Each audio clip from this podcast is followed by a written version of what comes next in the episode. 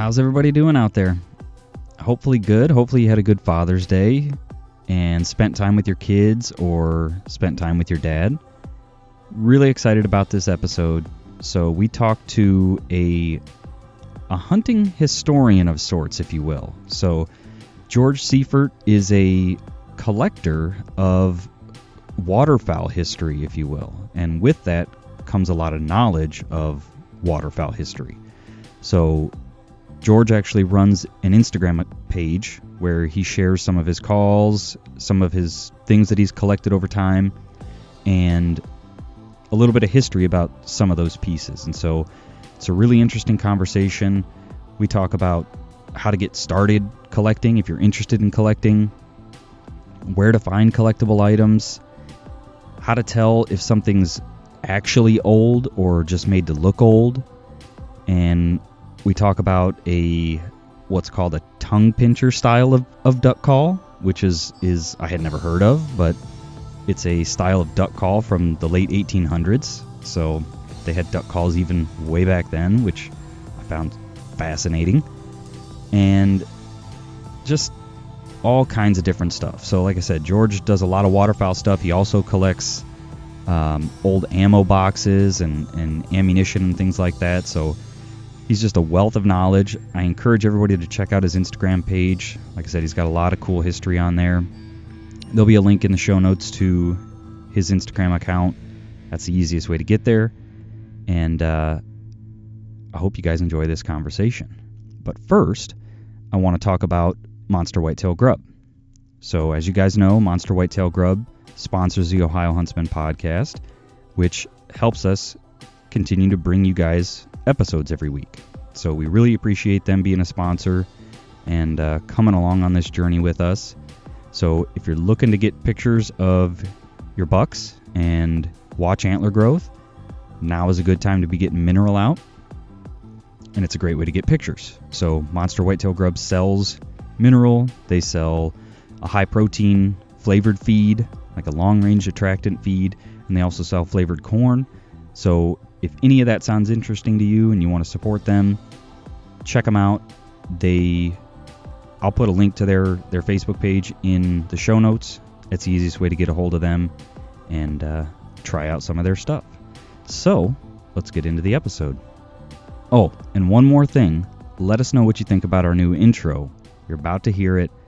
We like it. Kind of gets us amped up before the episode. So let us know what you think starting now. Welcome to the Ohio Huntsman Podcast, where three brothers, Jason, Jacob, and Jeff, discuss all things hunting in Ohio. Our goal is to be your source for accurate and reliable hunting news and conservation issues in the great state of Ohio, as well as some fun and interesting conversations along the way. This is the Ohio Huntsman Podcast. Are you listening? All right, we've got George Seifert from Waterfowl History. So, Waterfowl History, and George, jump in where where I mess up on this, but Waterfowl History is an Instagram account where you basically share some of your collection, hunting collectibles, if you will, and a little bit of history on those items. Is that correct? Uh, correct. I've uh, been collecting for a while and uh, just got on Instagram through my kids and started, you know, searching through and saw people posting different stuff. And I thought, well, kind of a neat way to uh, share the history of waterfowling to the younger generation and uh, try to preserve some of the history that's out there that gets overlooked quite a bit.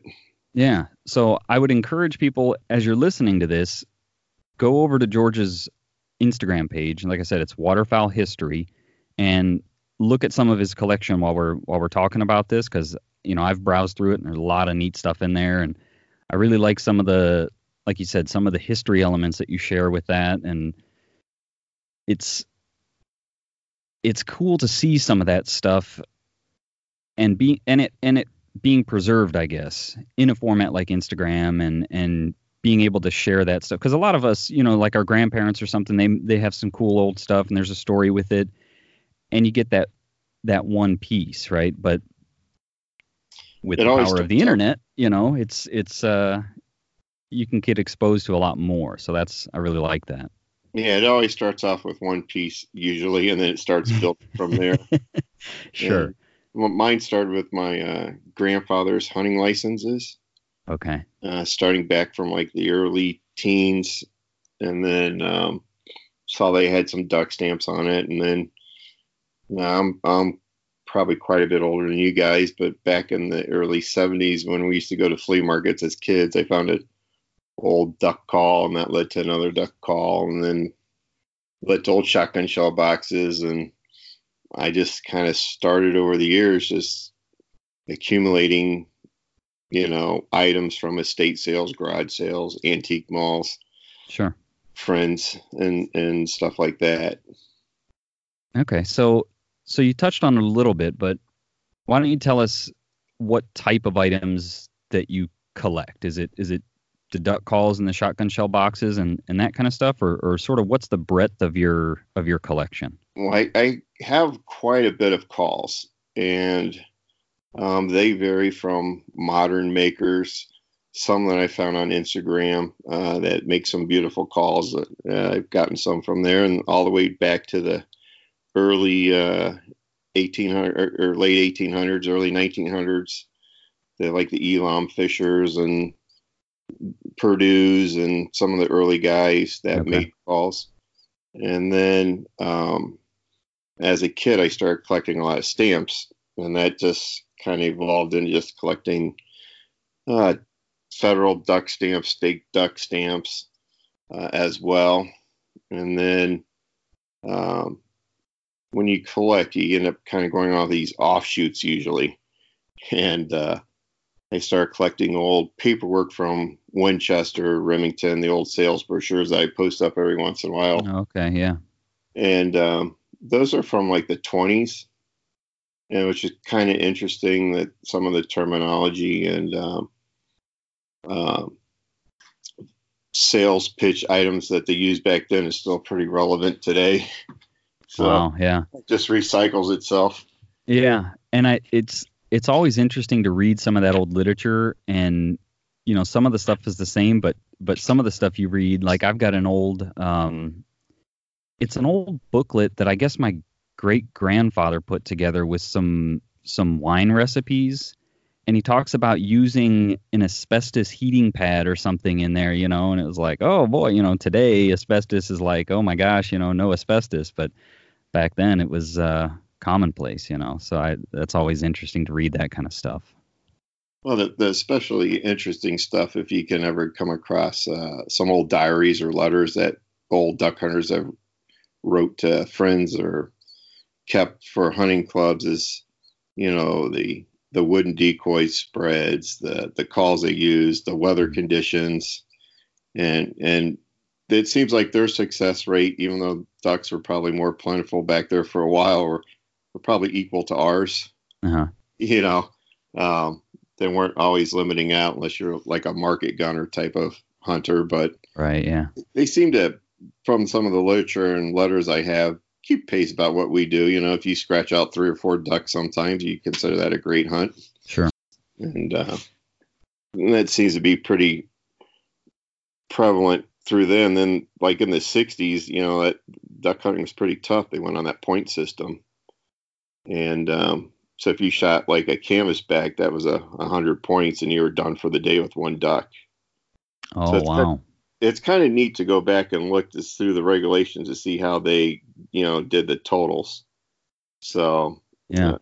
and uh, the point system was was interesting because you have mallard's so many points and wood duck was so many points and so you had to get to um, let's say 100 points and so you could shoot like three mallards and a wood duck or like i said a canvas back was already 100 points and you were done for the day. So it was kind of interesting there for a little while you had to use good math and good identification so you didn't overshoot Yeah. Yeah, boy, I could sure see how that would lead to some confusion and mistakes and things like that. Okay, so you talked about, you know, you had uh, something from your grandfather that was sort of your first thing, but where does your, I guess, your passion for collecting, like, where does that come from? Is that something that you guys do as a family, or or just something that you picked up, or Uh, well, my dad collected antiques and insulators uh, when I was growing up, and we, like I said, the flea markets back in the 70s were pretty big. You know, at the drive-ins were pretty big deals. You'd go there, there'd be 75, 80 people, you know, set up at a flea market. Okay. And that's usually them, instead of having a garage sale, would just go there at the drive-ins.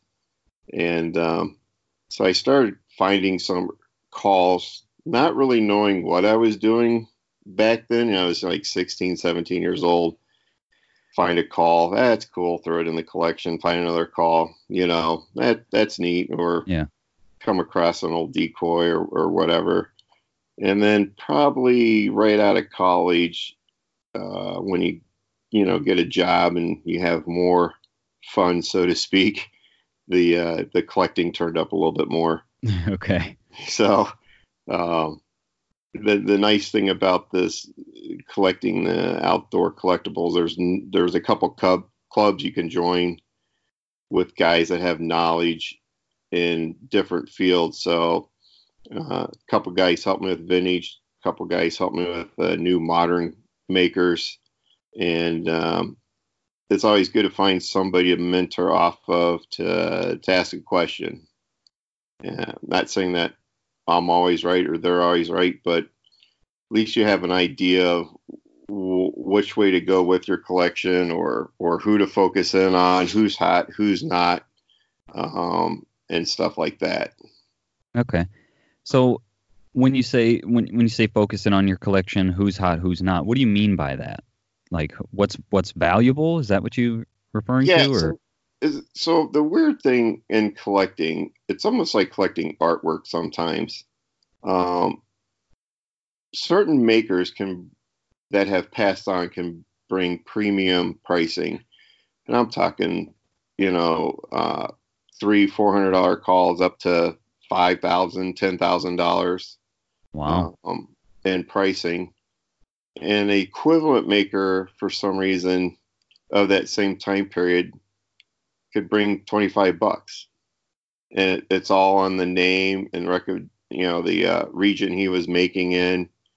And um, I can't really explain why some of them are more collectible than than than others. Um, just off the top of my head, one of the, the modern guys that passed away was um, uh, Taylor uh, out of uh, Arkansas, and you know his calls are bringing four or five hundred dollars all day long, and you could buy them back well a few years ago when he's still alive for you know eighty to hundred dollars, Oh wow. and you know and then other guys are are that same area, you know their calls selling for fifty sixty dollars. Yeah, that's something that I've always kind of been intrigued or interested by with collectibles or antiques or things like that is knowing what's valuable, what's not, right? Because it's only worth that if somebody's willing to give you that much, you know, it can say in a book or some kind of collecting website or something that it's worth thousand dollars, but it's not really worth that unless somebody's willing to pay you that much for it, right? And so it's interesting to see how things kind of come into and out of fashion, if you will, So and what you know what sort of drives that. I guess it's just people's uh, desires and and whims, maybe. I don't know. Back uh, a few years ago when the uh, recession kind of hit with the housing market and everything dropped out, so did the Yep. pricing on collectibles. Oh, okay. So if you were in a position that you had a good job or still had some liquid funds, that was a prime time to pick up some great pieces for relatively cheap. All right. Okay. Now the economy's going good. People are flush with cash, so to speak, and um, prices are up. You know, Uh, Interesting. yeah. eBay has a lot to do with that as well. Um, it's killed the market a little bit. I'm not going to lie. Uh, you go to a, a show uh, like the Decoy Show in Westlake or Strongsville, and there might be three guys that have a uh, Perdew carved call, and those used to probably bring eight or nine thousand dollars. You know, pretty good Mm-hmm. and then eBay came along, and, and now they're three to six. Um, Oh, okay. You know, some more produced common calls like the crow call you see on there all the time. You know, they used to get three hundred dollars for those. You search on eBay, there's twenty of them. You can pick them up for hundred dollars. Oh, So- okay. Yeah, so sometimes eBay has hurt the market, and other times it's good if it's super rare. And there's a lot of collectors on it, you're going to drive the price up, you know, like with any auction. But usually, I find it works the opposite way. Yeah. you yeah know. i've i've noticed kind of in in a similar effect i guess in like yard sales and things like that like everybody thinks you know because they can search online and say oh well they're selling online for you know $35 whereas it used to be like at a yard you know "Eh, i'll give you five bucks for it sort of thing you know just knick-knack stuff you know not necessarily like high value collectibles but you know you go to a yard sale and like oh that you know that's a cool item, you know, I'll pick that up. But everybody now has, like you said, eBay or, or, or something on their phone where they can search. And so, well, they're selling online for, you know, $50. And so it's, it's definitely, I can definitely see how that's affected those type of, um, I guess, markets for, for lack of a better word. It, it has, and some of my better buys, believe it or not, have come out of the antique malls. And Okay. I know some of the other collectors uh, that I deal with have found some really good calls at great prices because I don't know if you know they might have a whole cabinet of uh, China or whatever they're selling, and then they have this duck call or duck decoy or hunting license. They don't take the time to look it up, and they'll put like seventy five dollars on it Right. Okay. you know, and it's uh, I know one of my good friends uh, that's in the call collecting. He sent me a picture of a call he found in Toledo. And it was a sixteen hundred dollar call that he paid hundred dollars for it. Wow. Wow. That's, I bet that was a good day for him. Yeah, and he rubbed it in too. Trust me. No, I'm sure. Yeah, yeah. So I guess that leads us into growing your collection. So, so you mentioned um, flea markets, things like that. Where are, if somebody's looking to get into collecting, whether it's hunting collectibles or or other collectibles, where is a good place, or where are good places for them to start, or if somebody's looking for some tips on on where to grow their collection, they're already collecting, where would you sort of steer people, I guess? So there's there's the uh, call collector uh, club that um, that you could look up on the website. That's good. You can join that for like thirty five dollars. Uh, that helps with calls. Okay. There's um, the Ohio Decoy Collectors Association. That's a good thing to, to collect. And other guys usually branch out in other areas. So if you're if you're going to start collecting or want, I would try to visit a couple of the main shows.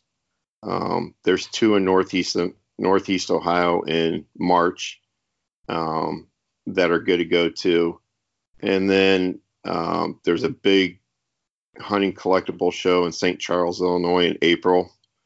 Okay. Uh, that thing is huge. And if you ever get a chance to go, I would say go there because there's everything from punt guns to shotgun shell boxes to decoys that cost a hundred thousand dollars. It's wow. it's really impressive. And then just reach out to guys, you know, and you're you know, I'm not saying everybody's going to help you, but you can usually get a feel on guys that are sincere that want to help you.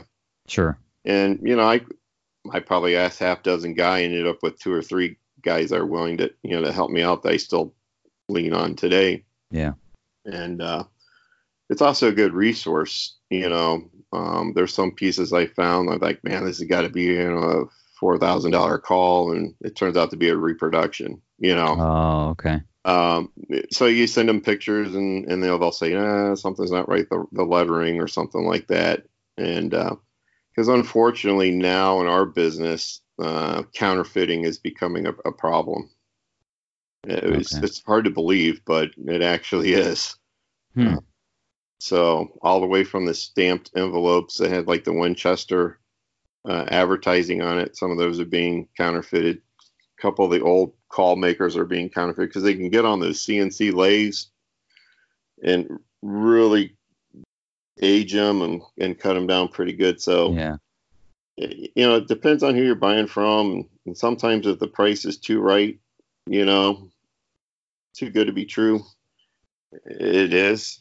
But you know, reach out to guys. You know, look on Instagram. I've I've reached out to a bunch of guys on Instagram.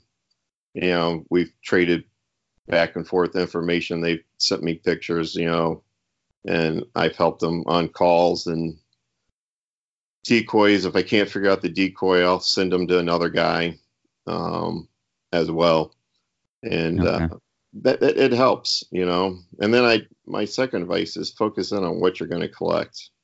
You know, unfortunately for me, I, I've kind of branched out in like uh, 30 different areas of collecting, and and I've peeled off a lot of that collection. You know, I've sold off a lot of it, and trying to focus on stuff that I really like. Sure. And um, but it, it's it, you got to start somewhere. So you touched on something there that that I was actually wanting to ask you about, and you know, with the counterfeiting. And do you have any tips or advice on how to tell if something's actually old? Because you know, anymore, even people that aren't trying to counterfeit per se, but like selling stuff in the store that's made to look old and distressed and things like that stuff at first glance can look pretty legit, if you will. Do you have any tips on how to tell if something's actually old versus So- made to look old?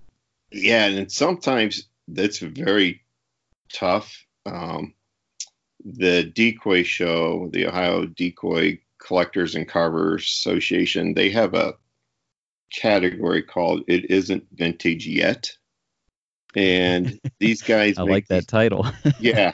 And these guys, and that's the purpose of that category is to make decoys that resemble another maker's decoy. And they get it down to the part where they have like, um, you know, rub marks on the top of the decoy heads from, you know, where guys used to throw them in the bags or in the boat or on the tail section or on the, the breast of the bird. They get that detailed with it. Wow. but most of the time wear is, is one of the key indicators so if it looks vintage and there's no wear on it and it's not like brand new sitting in a box or new old stock that's kind of a a, a, a clue for me okay. and then on some of the the envelopes and stamps um, it takes a magnifying glass to look because the printing is different so anything modern has that round circle printing on it Oh, okay. and versus the old old printing style which are kind of solid lines and you can tell by the ink and and uh, so t- so sometimes you gotta have like a magnifying glass with you as well. But it it's fooled a lot of collectors. There's there's uh Beckhardt I believe was what the call was that was floating out there for a while. And the the counterfeit was so good that it fooled a lot of the top collectors. Wow. and then that leaked out by someone running their mouth in a bar at a show and that's how that was discovered they were counterfeit Oh, wow. so um, you know uh, if you got a shot and it's not going to kill your pocketbook i say take the chance if it's a couple thousand dollars i'd get it looked at by a couple good collectors Okay. before you pull the trigger you know Sure. So, have you ever bought anything that you later found out was fake or or counterfeit? I have bought an, uh, an old call, but it's unclear of it's. I shopped it to a couple guys, and it's still unclear on who made it. Uh, it's actually like 50-50 um, split on who made it, and as a guy out of Tennessee. His last name's Weeks, and he's no longer with us. And um, his calls are really desirable.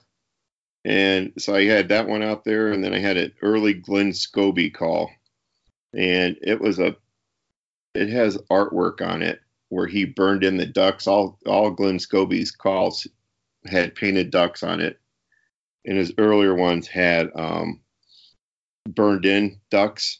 They're very, very, you know, rudely done. And um, so this is, I picked it up at a show. The lady was selling the collection of her husband that passed away, so she didn't really know about it. But she told me it was a practice barrel of Scobey. So he had practiced etching on this barrel, and there's quite a few ducks on it. And I have had that looked by guys that work for Scobey, uh, guys that collect Scobey, and I still don't have a definite answer on whether it's his or not. It, it looks like it, Yeah. but nobody can tell me 100% if it is, you know. So it's a good conversation piece on the collection. Yeah, for sure. So you mentioned um, you sold some of your collection, and and I know for a lot of collectors, it can be hard to sell stuff after they've acquired it. So how do you decide when you're ready to sell something, when you want to sell something? What are your thoughts on that? So um, there's a couple schools of thoughts on that. One, one guy told me um, never fall in love with an item that doesn't love you back. So I like uh, that. which is which is good advice. Yeah, yeah, Yeah. The the second advice came from my wife, who told me to say, "Hey, listen, you, you got to step up your game here. Um, you know, get rid of the the stuff and start buying higher quality calls. So you know, take the next step into the the higher price range that I wasn't real comfortable at. Okay. So uh, that's what I did. I started peeling off uh, the collection that didn't really mean to me as much anymore. And, uh, and then I started taking those dollars and buying some real high quality pieces. Okay. And you know, we are talking, you know, up to a thousand dollars for a call. Wow. Okay. And uh, so that's for me. That's that's kind of hard for me to do sometimes. You know, Yeah, I'm sure. I've always considered myself a junkyard collector. So Right. okay. So I I saw a call on your on your Instagram page that intrigued me, and so I'm hoping you can, because I've never seen one like this. But you called it a tongue pincher call. yeah, Can you tell us about those? Do they actually pinch your tongue if you don't use them right, or is that just a a pseudonym for them? yeah. So those are the early duck calls that were made for waterfowl hunting. Okay. and that was those were made by a guy named uh, Elam Fisher, and um, he the word tongue pincher came because there's two boards cut out, and then the reed is just laid in the middle of it, and then there's a the belt, so it's pinching the reed together. Okay. Somehow they they got tongue pincher out of that. And so those are actually from the late 1800s up to the early 1900s Wow. before they started branching off on the, the barrels of the calls and guys started making, you know, different style of tone boards uh, as well. And uh, that was like the go-to call back in the late 1800s. And they're Huh. they're made. A lot of them are made from rosewood. Some were made from uh, cow horn uh, as well, and they're always usually have a chrome band around the middle to hold them together, capped off with a uh, like a chrome horn on the end of it. Okay. They don't sound the best, but back then I think they. I mean, you couldn't do a highball on them or anything like that, but Okay. um, I I think they did the purpose back then. You know, a Yeah, few yeah. a few chuckles, and and call it good.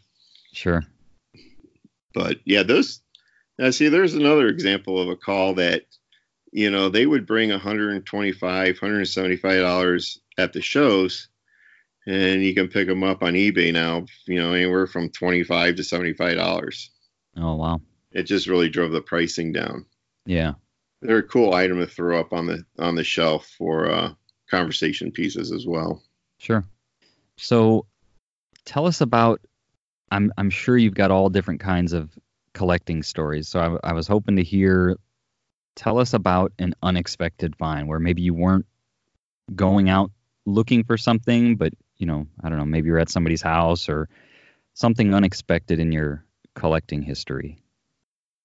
So um, I'll tell you, everyone has a story that that gets away. Uh, I'll share one with you that uh, a guy that I know runs a local shop here, and he called me up and said, "Hey, I got a couple decoys in. They came from the East Coast." I'm like, "All right, I'll I'll take a look at them." And uh, so I went in, looked at them at his uh, coin shop there, and he says, "You know, take them home. Let me, you know, see what you think. Who made them, and let me know what what you know you think they are." So I honestly looked through books and books and books, and I, I couldn't figure it out. But in, in the meantime, I had five kids that were all under age of you know ten, Sure. and you know so I'm like, you know, how much money uh, do you want for these? I think there was three decoys. And the guy's like, you know, it's about six hundred bucks. I'm like, man, I, I can't swing it right now, you know. Yeah. With all the kids, it, it triplet girls and two little ones. So I'm like, yeah, but you know, I'll help I'll help you sell them. And he's like, all right. So I took him up to the decoy show, and the first decoy I sold, I sold it for twelve thousand dollars. Holy smokes. Yeah. And then the the second one I sold for eight thousand dollars. And wow. um and then the, the other one I sold for close to four grand. And so the the kicker of it was I called my wife. I was like, hey, you have to come up to Strongsville because those guys paid me all in cash. Oh wow. twenty some thousand dollars. I'm just giving her in, in, in a duffel bag, I'm like take it home and, and, and, and all that. Yeah, yeah. So so that, that that's the story that got away. Um, and probably one of my most unexpected finds was um, a call I picked up early in my career. Uh, it was made by Har- Howard Harlan, who is a um, the the godfather of call collecting. He's written you know a lot of the books and has a huge huge collection. It was a call made by him, and um, I was at a tackle show, uh, a swap meet for fishing tackle. wasn't you know just kind of like a small flea market. And the guy's like, uh, I want hundred dollars for it. And in the box was the, the invoice for $125. I'm like, uh, I didn't really know too much about Howard. Right. So I bought it and um, stuck it in the safe. I don't know why I put it in my safe. It just thought it was kind of a unique call. And then about seven, eight years ago, I was talking to one of the collectors out of the call collecting club, and he says, Hey, I'm looking for Howard Harlan uh, micarta call. I'm like micarta, I've never heard of that. And, you know, what is it? It's made by Westinghouse. It was used in like a formica, and it ages like ivory, so it it, it yellows with age. Okay. And um, I say, I, I I think I got one of those in my my collection. He's like, uh, there's no way. They, he only made 25 of them. And um, I sent him a picture, and and it was it. It was one of the 25 he made.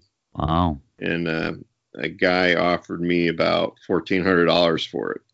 Wow. And um, it's still in my collection. So yeah, I'm like, ah, you know, it's it's one of 25, and the box and the letter. So that that one kind of holds a special place there. yeah. I'm sure. Uh, another quick story on a unique piece was um, yeah, I was uh, worked for a fire department for many years before I retired, and I was talking with uh, the guy who was shooting fireworks, and he's a big antique dealer, and he said, "Hey, I bought this whole collection of stamp envelopes from World War II of the battleships. You mind coming over and take a look at it?" I'm like, "Yeah, I'll come over and take a look," because I collected stamps, and uh, in there was the original artwork uh, for Dead Shot Powder Company. Oh wow. And um, I'm like, what do you want for it? And he's like, what's it worth? And I, I told him, I say, I honestly do not know what it's worth. And uh, so he's like, 200 bucks. I'm like, done. And um, so that's another piece that's kind of dear to my heart. I don't know what it's actually worth, but it's original mock-up of the uh, of the advertising with the duck being shot and falling out of the sky, and it has it's all hand painted, dead shot, and on the back of it, it's all the proof by the artist, and then stamped by the supervisor, and you know, by it has all the initials on it that was going to Oh, be wow. used for production. So that was kind of an un- unexpected find too. Yeah. So Wow. I, I tell everybody that collects, you know, be open minded. You know, if you come across something that's not in your wheelhouse, but it looks like a good deal and it's unique, you got to grab it. Yeah. You know, Yeah. That's that's good advice. Yeah. So, Jeff, did you have a question? Yeah, yeah. Uh, you talked about collecting old ammo boxes as well. Um, what are the values on some of those? All right, so old ammo boxes go all over the place. Um, there's Robin Hood ammunition that was made out of Cleveland, Ohio. Uh, a 22 box full um, would go for about four or five hundred dollars. You Wow. have you have older boxes, uh, Austin Powder, Climax. Um, there's other brands that can bring up to four or five thousand dollars for a box. Um, Wow. So the older two-piece hundred count boxes bring really good good money. That's like the uh, club shells. We're talking early early twenties. Um, and some of the earlier two pieces bo- shotgun shell boxes uh, bring three, four, five hundred dollars a box more if they're full. Uh, and then some of the the mid 50s and 60s Winchester boxes, um, depending on the caliber and the graphic on them, uh, they bring decent money. You know, hundred dollars, three hundred dollars, four hundred dollars a box. Hmm. Um, so they, they go all over in, in price range. The, my biggest gripe on Instagram when I post the the boxes is that uh, today's manufacturers don't embrace the artwork like there was back on those old boxes. yeah. The, the artwork was spectacular, you know, but um, it, it depends on condition and caliber and and who made it. But um, that is probably some of my better buys are the old ammunition boxes. And um, you go to the garage sale, there's a bunch of old ammo there, and you're like, ah, ten bucks for you know the whole box, and then and there's some pretty good stuff. Um, Savage ammunition that also made Savage arms. You know, it's a red box with the Indian chief on it. They bring anywhere from fifty to four or five hundred dollars, depending on the condition and caliber. Wow. So um, it's it's interesting. Um, a good place to look is uh, Ward's Collectibles. It's an auction site, and um, you can click on there. They got shotgun shell boxes and um, uh, rifle boxes and 22 boxes. And uh, I've purchased some stuff off there, but I study those auction pages and kind of put in my memory bank what the higher price boxes bring. So when you, you come across them, you, you know, Okay. and you know, I research a lot of that stuff that way as well. So yeah, I save a lot of stuff on eBay, like a lot of calls. I'll just hit the watch button to see where they're landing at price wise. Okay. And that way you, you build like a memory bank in your in your mind when you're out going somewhere. You, you know, instantly like, oh, that's a three hundred dollar box they got, you know, ten bucks on. Yeah. Yeah. Um, and one of the things that I always find better is that if you can do that, then instead of getting on your phone, then trying to look up the value in, in front of somebody, because a lot of people do that. They'll get on eBay or whatever, and they'll start researching to see what the price is. That's probably going to drive your price up. You know, the guy Right, yeah. has something. So if you know, you know, close to what it's worth, and you know, hey, you know, at you know, garage sale and you see it there ten bucks, you know, hey, I'll give you ten bucks. Okay, And you walk away with a fifty or hundred dollar box. Right. Got to be nonchalant about it. Yeah. You, you can usually tell the collectors because uh, it's that that stuff goes quick. You know, yeah, I'm sure. you know, old uh, old shotgun shell crates. Those those bring pretty good money now. Up in our neck of the woods, there's that Austin Powder Company, and um, if you can find a crate from them, uh, that's a four or five hundred dollar crate. Wow. And so I was at a tag sale, well, I don't know, four or five years ago, and me and another guy walked into the the garage, and there was an Austin Powder Company in Remington. I got my hand on the Austin Powder first, and he got his hand on the Remington. He looked at me, and he goes, "That's a good buy." I, go, I know. Twenty bucks later, you know, I'm walking out with it. So Yeah, yeah. That's cool. All right. So uh I guess one last question. Do you have a a most favorite or most prized item in your collection? Um, it's probably not a real high collectible item, but um, my grandfather signed my first hunting license Okay. to me when I bought it back in the day when they issued paper license. So that's usually in one of the uh, centerpieces of my collection. Um, it's more personal, so I guess that's more of a um, personal value versus a money value Sure. And and you'll find some of that with collectors too that you know the the memories tied to it's worth more than what the uh, actual collection is you know the item's worth. Yeah, for sure. um, and I, I got- I got some unique pieces too. I mean uh, one of the things that i did and still do is a uh, form 333 um, it's when they first issued the waterfowl stamp they had to be on this blue postcard and they had to be canceled by the post office and um, i have one of those and they're very rare but as you see on my postings i kind of continue that tradition uh, when i get my duck stamp i've always taken to the post office and the local post lady cancels it for me and it's just oh, that's cool. that's kind of like my way of paying tribute to the past Yeah. And um, everybody thinks I'm crazy, but I've been checked by the game wardens a few times. Like that's actually pretty cool. You know, the, the postage stamp is the cancellation's half on the license, half on the stamp, so it's tied to the license. But when I explain it to them, they're like, "Yeah, that's pretty neat." So Yeah. little little things like that. It's um, that you know I try to keep going on that you know mean stuff to me Yeah, for sure. the um, but it, I mean, to each his own. The uh, you know, if you if you're going to collect anything, you know, uh, research it. You know, get books. There's a lot of collecting books out there that you know tell you the value of stuff, tell you the rarity of stuff, um, and it doesn't have to be rare. It's it, something that you like to do. I mean, I saw a guy that had a collection of old duck calls. Now, old duck calls is one of the most mass-produced duck calls ever. But he Okay. had like almost every variety of old duck call made Okay.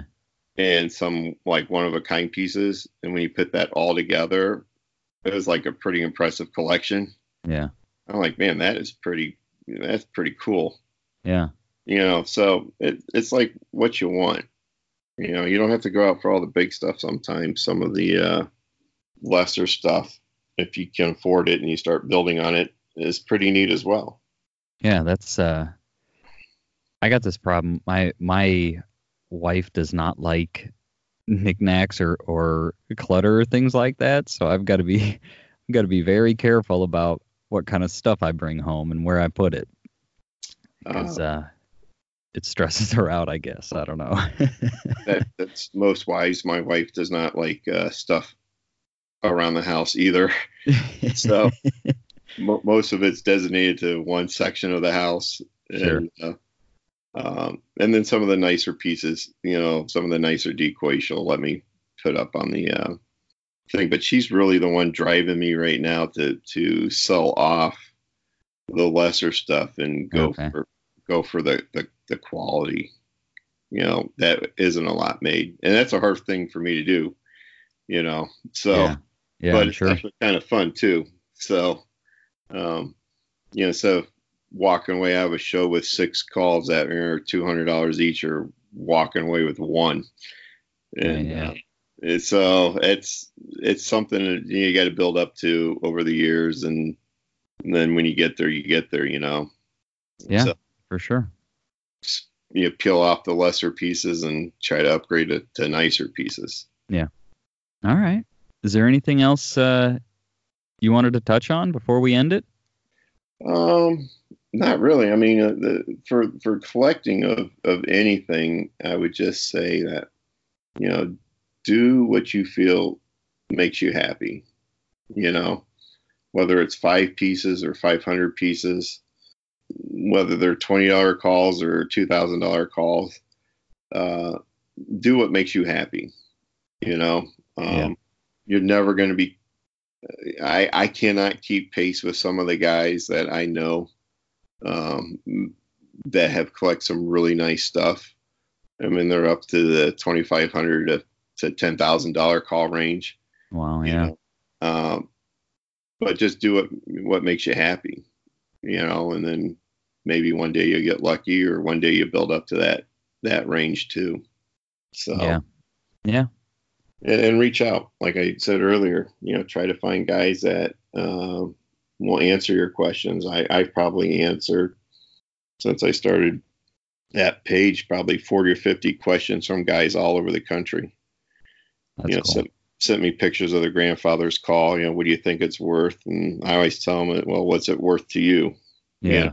Yeah. Um, and then I, one of the things I try never to do, when people ask me for advice, is is I don't make an offer on anything. So you ask me for advice, I'll tell you what it is, and and and that way you can do whatever you want with it. Um, I try not to buy anything when guys ask me for value. Sure. Um, I just, you know, I'd rather help help them sell it or or whatever, um, than you know try to like, oh, it's worth fifty dollars where it's actually worth you know three or four hundred dollars. I'll just you know be straight up. Hey, it's a two hundred dollar call. You know. Yeah. Throw it on eBay, take it here or whatever, and then. um But you know, most of the time, guys are you know kind of interested in more of the history of it or or you know where it came from. I get a lot of those. Hey, who made it and where did it come from? And Yeah.